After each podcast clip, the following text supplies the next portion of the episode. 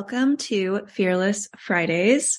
This episode is all about people pleasing. And this was inspired by things that I've been learning in my own life. And I did a post on it yesterday on Instagram.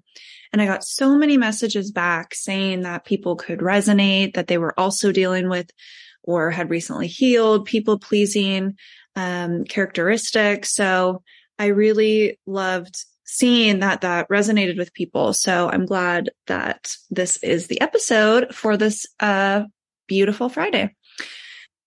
So in case you're new here, Fearless Fridays are my episodes that are unscripted where I just choose a topic that is something I'm either dealing with in my life or I see a lot of people dealing with that I want to talk about or share. I have no notes. It's just me talking. And I did this because I'm trying to get over my fear of public speaking. I'm trying to feel more comfortable in my authenticity, which is directly related to people pleasing, as I'll get into. When you're not comfortable with your authenticity or your true self and you're not saying the things that are true to you, that is a form of people pleasing. And it's actually a trauma response. And it's, I believe it's a form of self sabotage because uh, for example, if you're in a relationship with someone, let's say it's kind of new, and I am so guilty of this, and your new partner says, Hey, do you want to go camping or do you like camping? And you say, Oh yeah, I love camping.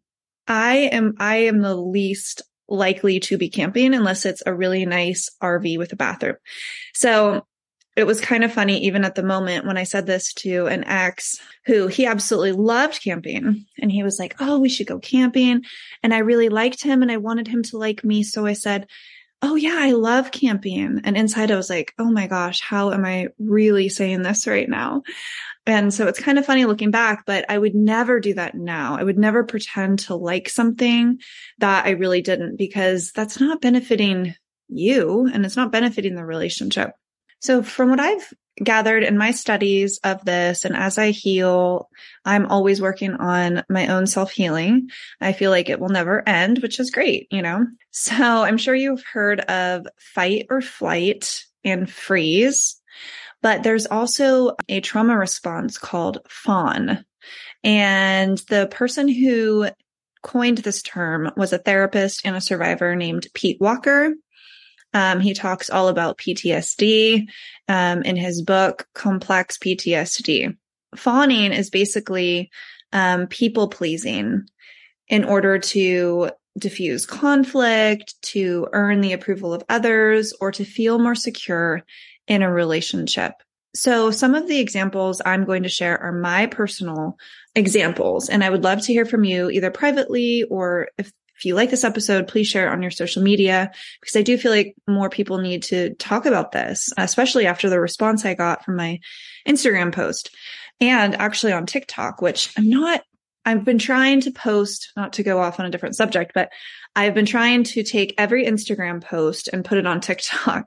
And I'm not a big TikTok person, but I'm trying to grow my, my mess or my following there so that I can share the messages. Right. And so this people pleasing video did really well on both Instagram and TikTok, which tells me there's something there. People are resonating with that. So, um, an example of people pleasing would be not being able to be your authentic self, as I already said. Um, this has also shown up in relationships for me where maybe I'm on vacation with someone and we're not doing any of the things I want to do. We're just doing everything they want to do. And I don't speak up for myself. Or maybe I really need a nap and I'm tired and I don't want to be walking around. It's, it was impossible for me to just say, you know what? I'm tired. Why don't you go walk around? I'm going to go take a nap. I didn't feel like I could be myself. And that is a form of people pleasing and trauma response, fawning. Um, another example would be when I was in a really toxic relationship and they would do something horrible to me or say something awful, I would get mad and then I'd feel like, okay, I need to resolve this. And I would try to resolve it before I even had a chance to process and be like, no, this is not okay. You know? So these are just things I'm thinking back about. These are, it's just so funny because I went through this mental fitness program, PQ, which I absolutely love. My shaman went me, took me through the first time around. Then I went twice on my own. And then now I am a coach.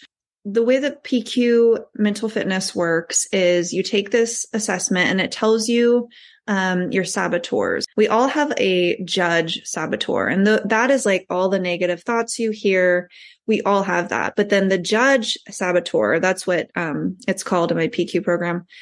They trigger, they're called accomplice saboteurs. So my top ones were like controller. Like I loved, you know, when I didn't feel safe, I tried to control my food, as I mentioned in previous episodes, or try to control anything that I could. Or it was also hyperachiever. So I felt like it, as long as I was getting good grades in school, like A pluses, that's how I connected to my self worth. But obviously it's external that doesn't stay with you. And then the other one I had was hyper vigilant, which means you're always on the lookout for something bad to happen. You're anxious. And one of the saboteurs is, is called the pleaser. And I just always looked at that like, that is like the least harmful one. Oh, people pleasing, you know, and there's even people who, who kind of not make fun of it, but make it into something cute. Like, oh, you know me. I can never say no it's actually a very serious trauma response and it's holding you back from living your best life. Let me tell you, because you are going to feel like other people are superior to you. And I did this where I would get mostly because I used to work with a lot of men in the in the Silicon Valley finance world, and I would found I would find myself dumbing myself down, and I would almost I would hear myself, and I'm like, oh my gosh, I sound like a an airheaded cheerleader, which I was a cheerleader in high school, but still I know stereotype. But it was just like, hee hee hee, you know, it was just not who I am. I'm a very intelligent person and I would dumb myself down. And I would even do that with women who I felt like were con- not confrontational, but assertive. You know, they're just kind of like, no BS. I didn't know how to please them. How can I be a people pleaser for them? They're never happy. They're always just, you know, black and white. And so I would just kind of shrink. Ever since I started doing this inner work, which I'll share a little bit about, um, I also did hypnosis. I'm actually being trained, as I've mentioned, but I never know if people are just listening to this episode or other episodes. So I'm sorry if you're, if you've already heard this, but, um, in three months, today's October 14th. Um, in three months, I will be a certified hypnotherapist and I used hypnotherapy to get over my fear of public speaking it is amazing. It didn't just do that. It helped in so many other areas. And I feel like that actually is what helped me do these Fearless Friday episodes because I always used to have everything written out to a T, even with my interview episodes, which I don't even do that now. I'll like throw some questions on a Google Doc, but now I just like kind of use them if I need to reference. And so I owe so much of my recent changes to hypnotherapy. I am so forever grateful especially to Marisa Peer and to RTT, which is rapid transformational therapy. I also recently met with another woman who is not RTT, but she was fantastic as well. And I felt really positive changes from that. So that is one way you can start breaking those limiting beliefs because you go back to a suggestible state like you were in ages zero to seven and you're able to rewire and utilize more positive suggestions. I've also been working a lot on self love, which sounds cheesy, but it has like opened up a whole new world for me. I thought I loved myself. Um, you know, I'm very spiritual. I've been training in mysticism, shamanism, all these different things, energy medicine, energy work for seven years, but I was in a really toxic relationship and leaving that relationship showed how much, you know, okay, I do love myself and I'm ready to love myself more. So now I'm realizing, okay, I'm looking back and there were so many moments of people pleasing, like where, and not just in this relationship and other relationships where I'm a really busy person. I have children. I work in finance. I have my, you know, now I have my, I just wrote my book, which is coming out October 24th.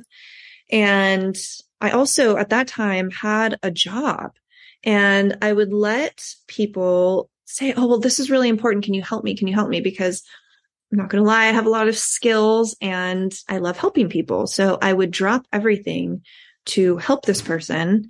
And it was just like looking back, I'm like, how did I waste so much energy on this? but it was my people pleasing. And now I know. And so this book called Love Yourself Like Your Life Depends on It by Kamal Ravikant. I don't know if I'm saying that correctly. Go get that book. It is so beautiful and it has really practical ways to start working on self love. Just as simple as I teach this in my book is by looking at yourself in the mirror and saying, I love you 10 times, three times a day. That will start drilling into your subconscious that you love yourself and it, it just creates all these miracles. And Louise, I got that from Louise Hay, her book. I think it was How to Heal Your Life. She went through a lot of trauma and she healed herself from cancer and all of this stuff. And it was self love that really helped her through it. And she ended up living a really long time and being very, very successful. And so what she said is mirror work is really powerful because we received a lot of criticism, or some of us did, when we were ch- uh, children by people looking at us in the eyes criticizing us. So when you look at yourself in the mirror in your eyes and you tell yourself, I love you, you're healing at an accelerated pace. So that's one of the ways that you can work on it.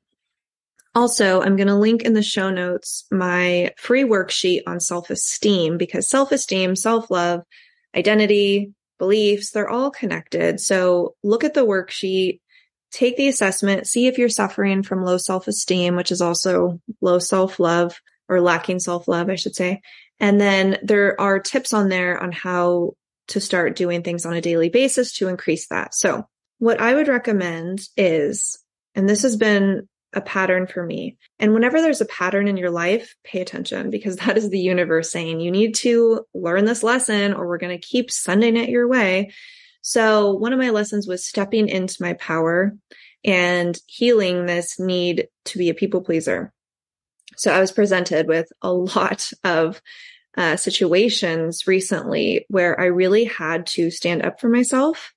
And it was scary. It was really uncomfortable, but I did it. And then I felt so free. And I encourage you, if someone asks you to do something that you don't feel comfortable with, that doesn't align with your values or your beliefs, ask yourself this Is this going to get me closer to the life that I want, or is it going to take me further away? Is it going to give me energy or is it going to take my energy? Those are really important questions to ask yourself when someone is asking you to do something, because every time you say yes to someone, you're saying no to yourself and you're saying no to something you could be doing that's going to further your life. And that doesn't mean we should never do anything for anybody. Obviously, I help my family with things all the time. And I love that. I help friends with things. I don't expect anything in return, but I do that because it makes my heart feel warm and I want to, I want to help these people because I care about them, but they're not asking me to do things either that would compromise my beliefs, especially if you've told someone hey, I don't feel comfortable with doing this, or I don't really want to do that. And then they keep asking you, like, that's a sign that maybe your guys' relationship, whatever it might be, has ran its course. If you're also finding situations where you're being put in this predicament where you don't want to do something and you're feeling like, well, I need to, or they're not going to like me, or if I don't do this, then uh, what does that mean about me? Just take some time, go within, sit in silence, and just ask yourself, is this something that's going to improve my life or not? And obviously, you don't have to do that about everything. Like, so I will wrap this quick episode because I actually have to jump on a call by saying, by healing these parts of us that are traumatized and that want approval and love. And that's where our people pleasing comes from. You're sacrificing your own desires and it's at the expense of your dreams. This relates to manifestation because we are electromagnetic beings of consciousness. I know that's a lot, but we literally live in a universe of energy, of consciousness, and whatever we vibrate, we're putting out and we're attracting back. So that kind of people pleasing vibration is not going to bring, like, if you're wanting, like me, I want to be a powerful motivational speaker. I want to be on stages of thousands and thousands of people.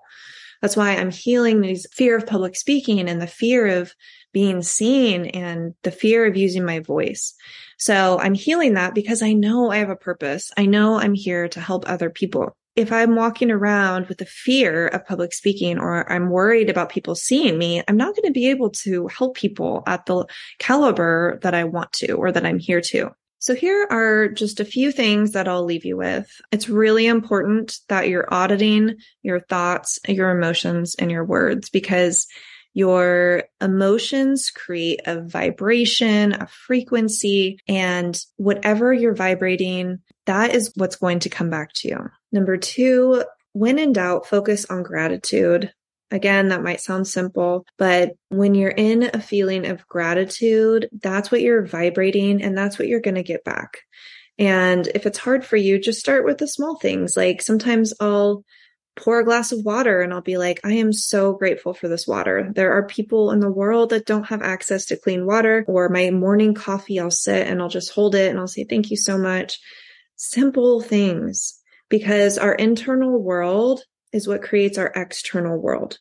So if your internal world is filled with fear, your external world is going to bring that to you because that's the universe doesn't speak in words. It speaks in vibration and energy if you're saying, Oh, I want to be rich, I want to be powerful, but you're really scared and fearful, you're not going to get to where you want to be. And finally, you don't get what you think about, you get what you feel. So that's why it's so important, especially when you're having conflicting feelings about things, to really go within. That is a moment for you. If you're listening to this, this is your sign that you're probably needing to hear this for some reason and to just take a minute and ask yourself, is this going to add to my life or is it going to detract? I hope that helps. Please let me know if it did and have a wonderful, safe weekend. Love you.